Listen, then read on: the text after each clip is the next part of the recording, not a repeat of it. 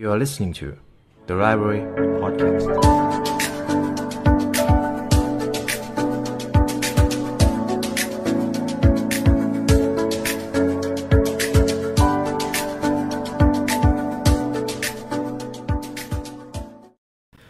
วัสดีคุณผู้ฟังกันอีกครั้งนะครับ ผมยินดีต้อนรับเข้าสู่ The Library Podcast ในช่วง Theatical ครับ ในวันนี้ครับผมมีบทความหนึ่งมาจาก Medium ครับผมได้แปลมาให้ เป็นบทเรียนสั้นๆ จากผู้นำ เพราะในช่วงหนึ่งครับผมมีโอกาสได้อ่านหนังสือเกี่ยวกับเรื่องของความเป็นผู้นำค่อนข้างเยอะพอสมควร สิ่งหนึ่งที่ผมได้ตกผลึกครับ นั่นก็คือคำพูดของคนที่เป็นผู้นำเขาจะสามารถสร้างแรงบันดาลใจให้กับคนอื่นได้ นี่แหละครับคือสิ่งที่ยิ่งใหญ่มากๆ ซึ่งตรงกับบทความของวันนี้ Nine Short Quotes that might change how you think and live 9 บทเรียนสั้นๆ ที่อาจจะเปลี่ยนวิธีคิดและการใช้ชีวิตของคุณครับ อย่างที่ผมได้บอกไปครับคำพูดสั้นๆ แต่มีความหมายของผู้นำบางคน สามารถช่วยให้ชีวิตของเรา มีชีวิตที่ดีขึ้น มีความสุขมากขึ้น และมีแรงบันดาลใจมากขึ้น ผมขอยกเรื่องราวหนึ่งมาจากหนังสือ TED Talks ครับ เป็นเรื่องราวของคุณอีลอน มัสก์ครั้งหนึ่งครับ บริษัท SpaceX ครับ ต้องการที่จะปล่อยจรวดเป็นครั้งที่ 3 ซึ่งครั้งแรกกับครั้งที่ 2 ครับ ล้มเหลวครับ ซึ่งในครั้งนี้จะพิเศษกว่าครั้งก่อน เพราะว่า ถ้าในครั้งที่ 3 เขาไม่สามารถปล่อยจรวดแล้วไปประสบความสำเร็จ บริษัทครับจะเจอกับสภาพวิกฤตอย่างเต็มรูปแบบ อาจถึงขั้นปิดตัวเลยก็ได้ครับ ซึ่งทุกคนครับตั้งความหวังกับการปล่อยจรวดครั้งนี้มากๆ จนมาถึงวันที่ทำการปล่อยจรวดขึ้นสู่ชั้นบรรยากาศครับ จรวดเฟลคอนครับทะยานขึ้นจากฐาน แต่สิ่งที่มันเกิดขึ้นหลังจากนั้น เมื่อปล่อยจรวดเพื่อลดมวลและเพิ่มความเร่งครับ หลังจากนั้นจรวดทั้งลำระเบิดครับ ตอนนั้นทุกคนตกใจมากครับ ตอนนั้นทุกคนสิ้นหวังและอึ้งไปกับความล้มเหลวที่มันเกิดขึ้น แต่คุณผู้ฟังลองฟังสิ่งที่คุณอีลอน มัสก์จะพูดต่อไปนี้ครับ ในตอนนั้นครับอีลอน มัสก์รวบรวมความเข้มแข็งเท่าที่เขาจะทำได้ในตอนนั้น เพราะเขาก็รู้สึกสิ้นหวังอยู่ลึกๆ เช่นกัน แต่เขาก็มาบอกกับทีมงานทุกคนว่า ต่อให้ตอนนี้เราจะล้มเหลว แต่สำหรับผมแล้ว ผมจะไม่มีวันยอมแพ้ และผมหมายความว่าอย่างนั้นจริง ๆ ไม่มีวัน นี่คือสิ่งที่อีลอน มัสก์พูดกับทีมงานทุกคนครับ ซึ่งจากการให้สัมภาษณ์ของพนักงานครับ พวกเขาบอกเป็นเสียงเดียวกันว่า พวกเขาแทบจะยอมพกครีมกันแดด แล้วเดินเข้าประตูสู่นรกไปกับอีลอน มัสก์เลยจริง ๆ เพราะแรงบันดาลใจ ความเป็น passion ของอีลอน มัสก์ส่งต่อถึงทุกคน นี่แหละครับ คือคำพูดสั้นๆ แต่มีอิทธิพลของคนที่มีความเป็นผู้นำคำพูดสั้นๆ แต่ทรงพลังครับ มันคือการแสดงความเป็นผู้นำพลังงานจากความหดหู่สิ้นหวัง เป็นความกระหึ่มและมุ่งมั่น เขาทำให้ทุกคนมองไปอนาคตมากกว่าที่จะหันไปมองความล้มเหลวที่เกิดขึ้นในอดีต นี่แหละครับคือพลังของคำพูดสั้นๆ ที่เปลี่ยนไปด้วยพลังและความเป็นผู้นำและทีนี้เรามาลองมองที่ชีวิตประจำวันของเราครับ เราได้เรียนรู้ที่จะสร้างแรงบันดาลใจให้ใครแล้วหรือยัง ส่วนใหญ่แล้วครับ สิ่งที่เราทำก็คือการหาแรงบันดาลใจสัก 2-3 โค้ดเพื่อเดินหน้าต่อไปกับชีวิตที่วุ่นวาย แน่นอนครับ แรงบันดาลใจนั้นมีค่าเสมอ แต่จะมีค่าก็ต่อเมื่อ คุณได้เริ่มนำแรงบันดาลใจนั้นทำให้เกิดขึ้นจริงด้วยการลงมือทำ เรามาดูว่าเราจะใช้ประโยชน์จากสิ่งเหล่านี้ได้อย่างไร หากเราใช้ชีวิตถูกต้องมีบทเรียนเล็กๆน้อยๆเหล่านั้น อาจจะส่งผลยาวนานต่อวิธีที่เราดำเนินชีวิต ความรักและการเข้าใจชีวิต ในขณะนี้ครับเรากำลังคิดว่าทุกสิ่งอาจจะดูเหมือนไร้ความหมายเราอาจจะเจอความทุกข์เราอาจจะเจอความวุ่นวายที่เกิดขึ้น แต่เรื่องราวของคนที่ประสบความสำเร็จนั้นจะสร้างแรงบันดาลใจให้กับคุณได้เสมอ เขาจะสามารถช่วยจุดประกายความหวังของเราขึ้นมาใหม่ และเอาชนะความท้าทายได้ครับ ผมจึงได้นำบทเรียนจากผู้นำครับมาส่งต่อแรงบันดาลใจให้คุณใน episode นี้ครับบทเรียนที่1ครับ if you resist change you resist life คำพูดนี้เป็นคำพูดของซัดกูรูครับ ถ้าคุณต่อต้านการเปลี่ยนแปลง แสดงว่าคุณต่อต้านชีวิต ผมชอบเรื่องราวตรงนี้เป็นพิเศษครับ เพราะว่าเรามักจะถูกปลูกฝังมาเสมอว่า ใช้ชีวิตให้ปลอดภัย หาความมั่นคงกับชีวิตให้เจอ ไม่มีใครบอกเลยว่าชีวิตจะต้องเปลี่ยนแปลงเสมอ จริง ๆ แล้วสิ่งที่คุณควรจะตามหา ไม่ใช่ความมั่นคง แต่คุณควรจะยอมรับการเปลี่ยนแปลงต่างหากนี่แหละครับ คือชีวิต คนส่วนใหญ่ครับอาจจะยอมสละชีวิตเพื่อพยายาม play safe เพื่อที่จะสร้างความมั่นคงไม่ยอมไปรับความเสี่ยง เพราะกลัวการเปลี่ยนแปลงและความท้าทายที่เขาไม่คาดคิด แต่ความจริงก็คือ คุณไม่สามารถหนีจากการเปลี่ยนแปลงได้ครับ เพราะมันเป็นส่วนหนึ่งของวัฏจักรของชีวิตครับ ซึ่งผมชอบโค้ดนี้ครับ life is unpredictable journey and we can't even know what will happen tomorrow next week or even next year ชีวิตคือการเดินทางที่คาดเดาไม่ได้ และเราไม่สามารถรู้ได้เลย ว่าจะเกิดอะไรขึ้นในวันพรุ่งนี้ สัปดาห์หน้าหรือปีหน้า แต่ครับแทนที่จะมองการเปลี่ยนแปลงด้วยความกลัว ขอให้เริ่มต้นยอมรับให้เป็นพลังสำคัญในชีวิตของคุณ เพราะสิ่งใดที่คุณต่อต้าน สิ่งนั้นจะยิ่งชัดเจนมากขึ้นครับ บทเรียนที่ 2 ครับ if you are always trying to be normal you will never know how amazing you can be ถ้าคุณพยายามทำตัวให้เป็นคนปกติทั่วไป คุณอาจจะไม่มีทางรู้เลยว่าตัวเองน่าทึ่งขนาดไหน เรามักจะถูกสอนมาว่าอย่าเด่นเกิน เดี๋ยวจะเป็นภัยใช่ไหมครับ ผมได้ยินคำนี้ ซึ่งเป็นประโยคคลาสสิกมากๆของสังคมเอเชีย ซึ่งพูดง่ายๆก็คือ เรามักจะถูกปลูกฝังว่า อย่าทำให้ตัวเองเด่น ต้องกลัวที่จะโดดเด่นและแตกต่าง เพราะเดี๋ยวจะถูกคนอื่นมาซ้ำเติมอะไรประมาณนี้นะครับ แต่ความจริงก็คือ คุณไม่ได้เกิดมาเพื่อเป็นคนธรรมดา คุณไม่ได้เกิดมาเพื่อพอดีครับ สังคมอาจจะบอกคุณว่าให้คุณใช้ชีวิตในแบบที่ตายตัวอาจจะมีสูตรสำเร็จให้คุณใช้ชีวิต คือการไปโรงเรียน เรียนให้จบได้งานที่มั่นคง และปลอดภัย ไปแต่งงานมีลูกทำให้ทุกคนรอบตัวของคุณพอใจนี่อาจจะเป็นสูตรสำเร็จของการใช้ชีวิตใช่ไหมครับ แต่ผมเห็นเลยว่าโลกสมัยใหม่เปลี่ยนแปลงมากขึ้น เราไม่ได้ต้องการความมั่นคงขนาดนั้น เราต้องการการเปลี่ยนแปลงที่ทำให้เราเติบโต นี่คือสิ่งที่ผมได้มองเห็นจากการเปลี่ยนแปลงที่เกิดขึ้นครับ และแน่นอนหลายครั้งเรามาค้นพบว่าสูตรสำเร็จที่สังคมเคยมอบให้เรากำลังพาเราเกษียณและตายไป โดยที่ไม่เคยทำตามความฝันของตัวเอง ให้สำเร็จเลย คนส่วนใหญ่จะบอกว่านั่นคือสูตรสำเร็จสำหรับชีวิตที่ safe life หรือปลอดภัยอย่างสมบูรณ์แบบ หากคุณตามตามครับ พ่อแม่และเพื่อนๆของพวกเขาอาจจะภูมิใจในตัวคุณ แต่แล้วตัวคุณพอใจในตัวเองแล้วหรือยัง อย่าลืมนะครับ สิ่งที่คนส่วนใหญ่เสียใจมากที่สุดในช่วงบั้นปลายของชีวิต คือสิ่งที่เขาอยากจะทำแต่เขาไม่ได้ลงมือทำเสียที นี่แหละครับ คือสิ่งที่คุณจะต้องระวัง เพียงเพราะว่าคนอื่นๆทำสิ่งใดสิ่งหนึ่ง มันก็ไม่ได้หมายความว่าคุณจำเป็นต้องทำอย่างเช่นคนเหล่านั้นครับ บทเรียนที่ 3 ครับ lack of direction not lack of time is the problem we all have 24 hour days ปัญหาจริง ๆ ก็คือ การขาดเป้าหมาย การขาดทิศทาง ไม่ใช่การขาดเวลา เรามีเวลา 24 ชั่วโมงต่อวันเท่ากัน แต่ความจริงก็คือ ถ้าเราใช้เวลาอย่างระมัดระวัง เราทุกคนก็มีเวลามากพอ ผมเพิ่งสังเกตตัวเองว่าผมจะไม่ใช้คำพูดที่ว่าไม่มีเวลาไม่ว่าจะเป็นเรื่องใดก็ตาม ต่อให้ผมจะยุ่งสักแค่ไหน จะไม่มีคำว่าไม่มีเวลาออกจากปากผมแน่นอนครับ เพราะผมเชื่อว่าสิ่งไหนที่สำคัญจริง ๆ สิ่งไหนที่ผมจะต้องทำจริง ๆ ผมจะมีเวลาให้กับสิ่งเหล่านั้นเสมอ อยู่ที่ว่าผมได้บริหารเวลาให้ดีมากพอแล้วหรือยัง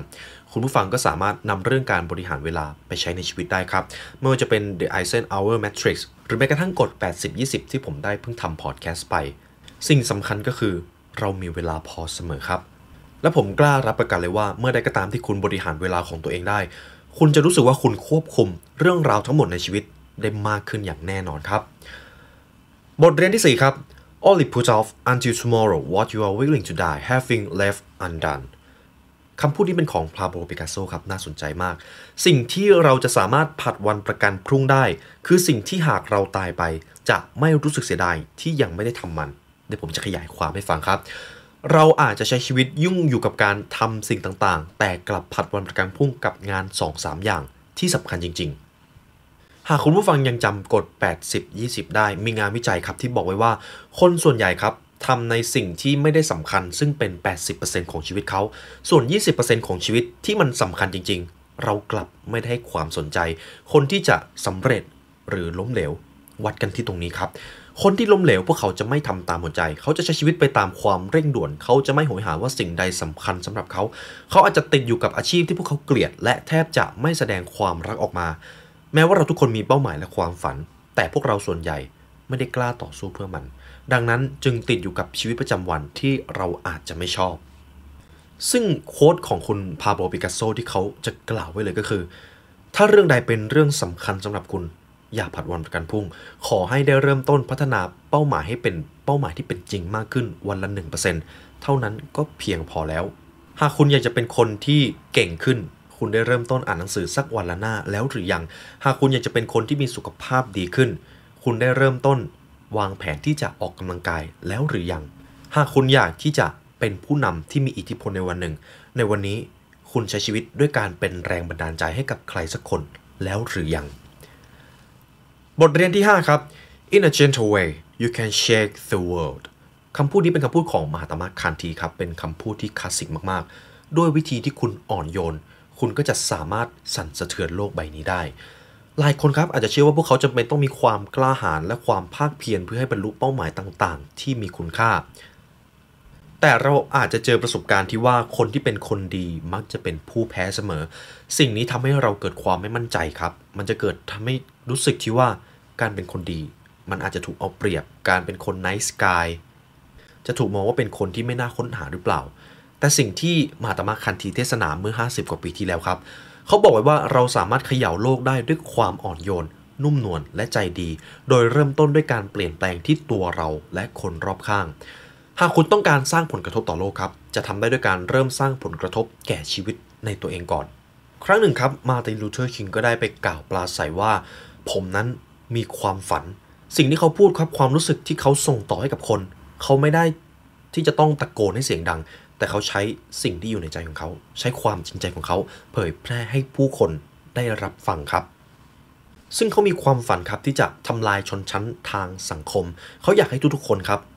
มีความเสมอภาคซึ่งกันและกัน ถึงแม้ว่าเขาจะถูกลอบสังหารครับ แต่สิ่งที่เขาได้เผยแพร่ต่อโลกในวันนั้น ก็ยังฝังมาอยู่ในใจผู้คนจนถึงทุกวันนี้ครับ บทเรียนที่ 6 ครับ Everything we do it infused with the energy with which we do it. If we are frantic, life will be frantic. If we are peaceful, life will be peaceful. ทุกสิ่งที่เราทำมาจากพลังงานในด้านจิตใจ ขณะที่เรากำลังทำสิ่งสิ่งนั้น ถ้าเราฟุ้งซ่านชีวิตก็จะฟุ้งซ่าน หากเราสงบชีวิตก็จะสงบสุข หากคุณผู้ฟังได้ฟังหนังสือ Good Vibes Good Life โค้ดนี้เหมาะมากครับ เพราะว่าสิ่งที่คุณดึงดูดมา มันเกิดจากความถี่ในความคิดของคุณ ถ้าในชีวิตของคุณมีแต่เรื่องราวที่ทำให้คุณรู้สึกฟุ้งซ่านอยู่ตลอดเวลา คุณก็จะรู้สึกว่าทำไมชีวิตมันฟุ้งซ่านสิ่งที่คุณเห็น คุณจะมองในแง่ลบตลอดเวลา แต่ถ้าคุณได้เปลี่ยนคลื่นความถี่เปลี่ยนทัศนคติของคุณ หากคุณเปลี่ยนไปใน positive way มากขึ้น คุณมองโลกในแง่ดีมากขึ้น คุณก็จะดึงดูดสิ่งที่ดีเหล่านั้นให้เกิดมากขึ้นไปอีก มันอาจจะไม่ได้ทำได้ง่าย แต่คุณสามารถฝึกฝนตัวเองได้ครับพลังงานของเราเป็นสิ่งที่กำหนดทุกแง่มุมของชีวิต ในตอนแรกครับผมก็ไม่เชื่อว่าสิ่งเหล่านี้มันเป็นไปได้หรือเปล่า มันดูจับต้องไม่ได้ใช่เลย บอกได้เลยว่ามันไม่ใช่ไสยศาสตร์ แต่ว่าจิตใจของเราเรายังค้นหาได้ยากเหลือเกิน และที่สำคัญก็คือเรารู้สึกถึงพลังนั้นอยู่ตลอดเวลา จิตใต้สำนึกครับ แน่นอนเราไม่เคยเห็นด้วยตาของเรา เราไม่เคยสัมผัสได้ด้วยมือของเรา แต่เรารู้สึกอยู่ตลอดเวลา เรารู้สึกว่าจิตใต้สำนึกมีอยู่เสมอ สิ่งที่เราทำโดยไม่รู้ตัวนั่นแหละ คือสิ่งที่มันเกิดขึ้นจากจิตใต้สำนึกครับ ดังนั้นทัศนคติของคุณมีอิทธิพลต่อวิธีที่คุณสื่อสาร วิธีที่คุณแสดงตัวตนออกมา หรือแม้กระทั่งวิธีที่คุณทำสิ่งต่างๆ ให้สำเร็จ และความรู้สึกของคุณในท้ายที่สุด คุณทำสิ่งใดสิ่งหนึ่งอย่างไร ก็เท่ากับว่าคุณทำทุกอย่างอย่างไร บทเรียนที่ 7 ครับ Your relationship with yourself set the tone for every other relationship you have ความสัมพันธ์ของคุณกับตัวคุณเองเป็นตัวกำหนดความสัมพันธ์อื่น ๆ ที่คุณมี ในตอนนี้ลองมองดูว่าคุณมองตัวเองอย่างไร คุณเชื่อมั่นในตัวเองหรือเปล่า คุณมองโลกในแง่ดีหรือแง่ร้าย ถ้าคุณเป็นคนที่มองโลกในแง่ดี ความสัมพันธ์ที่คุณจะเจอ ก็จะเป็นสิ่งเดียวกับที่คุณมองโลกนั่นแหละครับ เราอาจจะตำหนิผู้อื่นว่าทำไมเขาทำตัวกับเราไม่เหมาะเลย แต่ความจริงแล้วสิ่งที่คนอื่นปฏิบัติกับคุณ มันอาจจะเป็นภาพสะท้อนที่คุณปฏิบัติต่อคนอื่นได้ครับ เราอาจไม่ได้ให้ความสำคัญกับความต้องการของเราอย่างจริงจังในบางครั้ง คุณอาจจะรู้สึกว่าทำไมความสัมพันธ์รอบตัว ไม่ได้เข้าใจคุณเลย แต่ผมมีประโยคหนึ่งให้ครับ if you want to be treated with respect and love you must first love yourself หากคุณต้องการได้รับการปฏิบัติด้วยความเคารพและความรัก คุณต้องรักตัวเองก่อน คุณสามารถส่งอิทธิพลต่อคนอื่นได้ว่าคุณต้องการได้รับการปฏิบัติอย่างไร ด้วยการแสดงให้พวกเขาเห็นว่าคุณปฏิบัติต่อตัวเองอย่างไร ถ้าคุณใช้ชีวิตด้วยการสร้างแพชชั่น เป็นแรงบันดาลใจให้กับคนอื่น ดูแลตัวเอง สังคมที่คุณจะเจอ ก็จะเป็นสิ่งที่คุณได้ทำกับตัวเองไว้เนี่ยแหละครับ ดังนั้นเชื่อมั่นในตัวเองและมอบความรักที่คุณสมควรได้รับแก่ตัวคุณก่อนเสมอ บทเรียนที่ 8 ครับ is the possibility of having a dream come true that make life interesting มันเป็นไปได้ที่จะทำให้ความฝันเป็นจริง และมันเป็นสิ่งที่ทำให้ชีวิตเราน่าสนใจ ในข้อนี้ครับ หากใครมีความฝัน ผมขอแสดงความยินดีด้วย เพราะผมเองก็เจอหลายคนที่ไม่กล้า แม้แต่จะฝันด้วยซ้ำพวกเราส่วนใหญ่อาจจะคุ้นเคยกับการอยู่ใน comfort zone หรือ safe zone ในทุกๆ ครั้งก่อนที่เราจะลงแรงทำอะไรก็ตามสำหรับตัวผมในตอนนี้ครับมันก็มีความรู้สึกที่ว่าไม่อยากออกจาก safe zone โดยเฉพาะการเดินทางไกลการไปในที่ที่ไม่เคยไป มันทำให้ผมมีความรู้สึกว่า ผมเองก็มีบางส่วนที่ยังติดอยู่ใน safe zoneแต่ผมมีความคิดที่ว่า หากผมไปเรียนรู้เยอะๆผมไปในสถานที่ที่ไม่เคยไปบ่อย ไอ้สถานที่เหล่านั้นจะกลายเป็น comfort zone ผมอีกทีหนึ่ง สิ่งที่เราเคยกลัว วันนี้มันอาจกำลังกลายเป็น safe zone ของเราอยู่ก็ได้ ตอนเด็กๆครับ ผมเป็นคนที่ไม่ค่อยกล้าพูดต่อหน้าผู้คนมากๆ เมื่อก่อนครับ การพูดต่อหน้าคนในที่สาธารณะ เป็นสิ่งหนึ่งที่เป็นสิ่งที่ผมกลัว เป็นสิ่งที่อยู่นอก comfort zone แต่ในตอนนี้ครับ การพูดต่อหน้าคนอื่น เป็นสิ่งที่เข้ามาอยู่ในคอมฟอร์ทโซนของผมเรียบร้อยแล้วครับ นี่แหละครับคือการขยายอาณาเขตของคุณเอง มันคือการทำตามความฝันครับ เมื่อใดก็ตามที่คุณออกไปทำในสิ่งที่คุณอยากจะทำคุณอยากจะทำให้สำเร็จ นั่นคือการขยายขอบเขตเซฟโซนของคุณครับ สุดท้ายแล้วเป้าหมายใหญ่ๆจะต้องใช้การกระทำที่ยิ่งใหญ่ และสม่ำเสมอ ไม่ว่าจะเป็นการสร้างธุรกิจของตัวเอง การหางานใหม่ หรือการเปลี่ยนแปลงพื้นฐานความสัมพันธ์ที่คุณมี ขอแค่คุณได้เริ่มลงมือทำครับ แล้วคุณจะมองเห็นโอกาสที่คุณอาจจะยังไม่เคยเห็น บทเรียนสุดท้ายครับ judge your success by what you had to give up in order to get it ตัดสินความสำเร็จของคุณด้วยสิ่งที่คุณยอมแพ้ เพื่อให้ได้สิ่งที่ประสบความสำเร็จมาคำพูดที่เป็นของดาไลลามะนะครับ บางครั้งครับ เราอาจจะต้องการบางสิ่งบางอย่างมากจนเราลืมตัดสินว่า มันคุ้มค่ากับการเสียสละสิ่งที่เราต้องการจริง ๆ หรือเปล่า ในยุคสมัยนี้ครับแน่นอนเราต้องการความสำเร็จเราต้องการเงิน เราต้องการฐานะร่ำรวย แต่สิ่งที่เราอาจกำลังจะมีอยู่ แต่ถ้าวันหนึ่งถ้าเราขาดไป คุณอาจจะคิดผิดก็ได้ มันคือสุขภาพและความสัมพันธ์ครับ ถ้าคุณผู้ฟังได้เข้ามาฟังพอดแคสต์ของผมบ่อยๆจะรู้เลยว่า จริง ๆ แล้วความสำเร็จในชีวิตเป็นเรื่องสำคัญ แต่คุณจะไม่มีทางดื่มด่ำกับความสำเร็จนั้นได้เลย ถ้าสุขภาพและความสัมพันธ์ของคุณเป็นศูนย์และมันเป็นเรื่องจริงเสมอครับ ทุกความสำเร็จอาจจะมีราคาที่ต้องจ่าย คุณก็จะต้อง balance ให้ดี ผมชอบตรงนี้มากครับคำตอบก็คือ ทุกการตัดสินใจของเรามาพร้อมกับการเสียสละของตัวเอง เมื่อใดก็ตามที่คุณตอบตกลงในบางสิ่ง แสดงว่าคุณกำลังปฏิเสธในสิ่งอื่น ๆ มากมาย ครั้งต่อไปที่คุณกำหนดหรือทบทวนเป้าหมายครับ ให้ถามตัวเองดูว่า คุณจะต้องเสียสละอะไรบางอย่างหรือเปล่า เพื่อบรรลุเป้าหมายนั้น และมันคุ้มค่าหรือไม่ หากคุณต้องทำงานหนักขึ้น คุณต้องละทิ้งความสงบของจิตใจ งานอดิเรกที่ชื่นชอบ และการใช้เวลาที่มีคุณภาพกับคนที่คุณรัก มันคุ้มหรือเปล่า เพื่อที่จะได้รับเงินเดือนที่สูงมากขึ้น หรือเพื่อทำงานเสริมเพิ่มเติมจากงานประจำแต่ถ้าคุณอาจจะต้องเสียสละความสุขในด้านอื่นๆ เกือบทั้งหมดเพื่อมามุ่งกับที่การงานอย่างเดียว แน่นอนวันสุดท้ายที่คุณมีชีวิตอยู่ คุณจะเข้าใจว่ามันไม่คุ้มค่า มี study case ของมหาเศรษฐีมากมายครับที่ทำงานหนักมีอิทธิพลต่อการเปลี่ยนแปลงโลก แต่ในวันสุดท้ายของชีวิต กลับเสียสุขภาพ และเขาก็ได้ออกมาบอกผู้คนว่า คุณอย่าสนใจงานมากนัก สิ่งที่คุณควรสนใจจริง ๆ คือสุขภาพและความสัมพันธ์ของคุณ เพราะสิ่งเหล่านี้คือสิ่งที่ทำให้คุณเข้าใจว่าชีวิตของคุณมีความหมายเหลือเกิน การตัดสินใจแต่ละครั้งมีผลของมันครับ ยิ่งเราพิจารณาผลกระทบนั้นเร็วเท่าไหร่ เราก็จะสามารถหลีกเลี่ยงพ่ายแพ้ที่จะเกิดขึ้นในอนาคตได้ นี่ก็เป็นบทเรียนจากผู้นำที่ประสบความสำเร็จและได้สร้างแรงบันดาลใจมากมายให้กับผู้คนครับ ซึ่งสาเหตุที่ผมนำบทความนี้มาทำเพราะผมเองก็มีโอกาสได้อ่านหนังสือเกี่ยวกับผู้นำและผมรู้สึกว่าจริง ๆ แล้วคนที่มีความเป็นผู้นำสิ่งที่เขาพูดต่อให้ไม่ต้องพูดยาว แต่ถ้าสิ่งนั้นมาจากจิตใจของเขา เขาสามารถสร้างแรงบันดาลใจให้กับคนอื่นได้ ตัวผมเองครับก็มีความฝันที่อยากจะใช้ชีวิตเพื่อเป็นแรงบันดาลใจให้กับคนอื่น ในตอนแรกครับ ผมก็ต้องการหาแรงบันดาลใจจากคนอื่น แต่เมื่อถึงวันหนึ่งผมก็อยากจะเป็นแรงบันดาลใจให้กับพวกคุณทุกคนเช่นกัน ออกมาจากคอมฟอร์ทโซนครับ สิ่งที่คุณไม่รู้นั้นมันมีเยอะมากมาย ยิ่งคุณรู้น้อยมากเท่าไหร่ อิสรภาพของคุณก็จะถูกจำกัดอยู่ในกรอบกรอบนั้น แต่เมื่อใดก็ตามที่คุณเรียนรู้มากขึ้น คุณมีกรอบความคิดที่กว้างมากขึ้น คุณมีทัศนคติที่อยากจะเปลี่ยนแปลงตัวเองให้ดีมากขึ้น คุณจะมองเห็นอิสรภาพบางอย่าง บางครั้งคุณอาจจะไม่กล้าทำบางสิ่ง เพราะคุณกลัว เพราะคุณไม่รู้ แต่เมื่อคุณรู้ ความกลัวมันลดน้อยลง และคุณก็จะกล้า ออกไปทำในสิ่งเหล่านั้นมากขึ้น นี่แหละครับคืออิสรภาพและถ้าคุณผู้ฟังชอบพอดแคสต์ใน episode นี้ครับ คุณผู้ฟังสามารถกดไลค์กดแชร์กด Subscribe เพื่อติดตามการเรียนรู้ใหม่ๆจาก The Library Podcast ได้ครับ หากอยากสนับสนุนผมนะครับ คุณผู้ฟังสามารถซื้อหนังสือได้จาก The Library Shop นะครับเดี๋ยวผมจะทิ้งลิงก์ไว้ให้ข้างล่าง หนังสือทุกเล่มครับ เป็นหนังสือที่ผมคัดกรองเนื้อหามาให้อย่างดี เป็นหนังสือที่คุณควรได้อ่านสักครั้งในชีวิตครับและในวันนี้ครับได้เวลาสมควรแล้ว ผมขอลาไปก่อนขอให้วันนี้เป็นวันที่ดีของคุณครับ สวัสดีครับ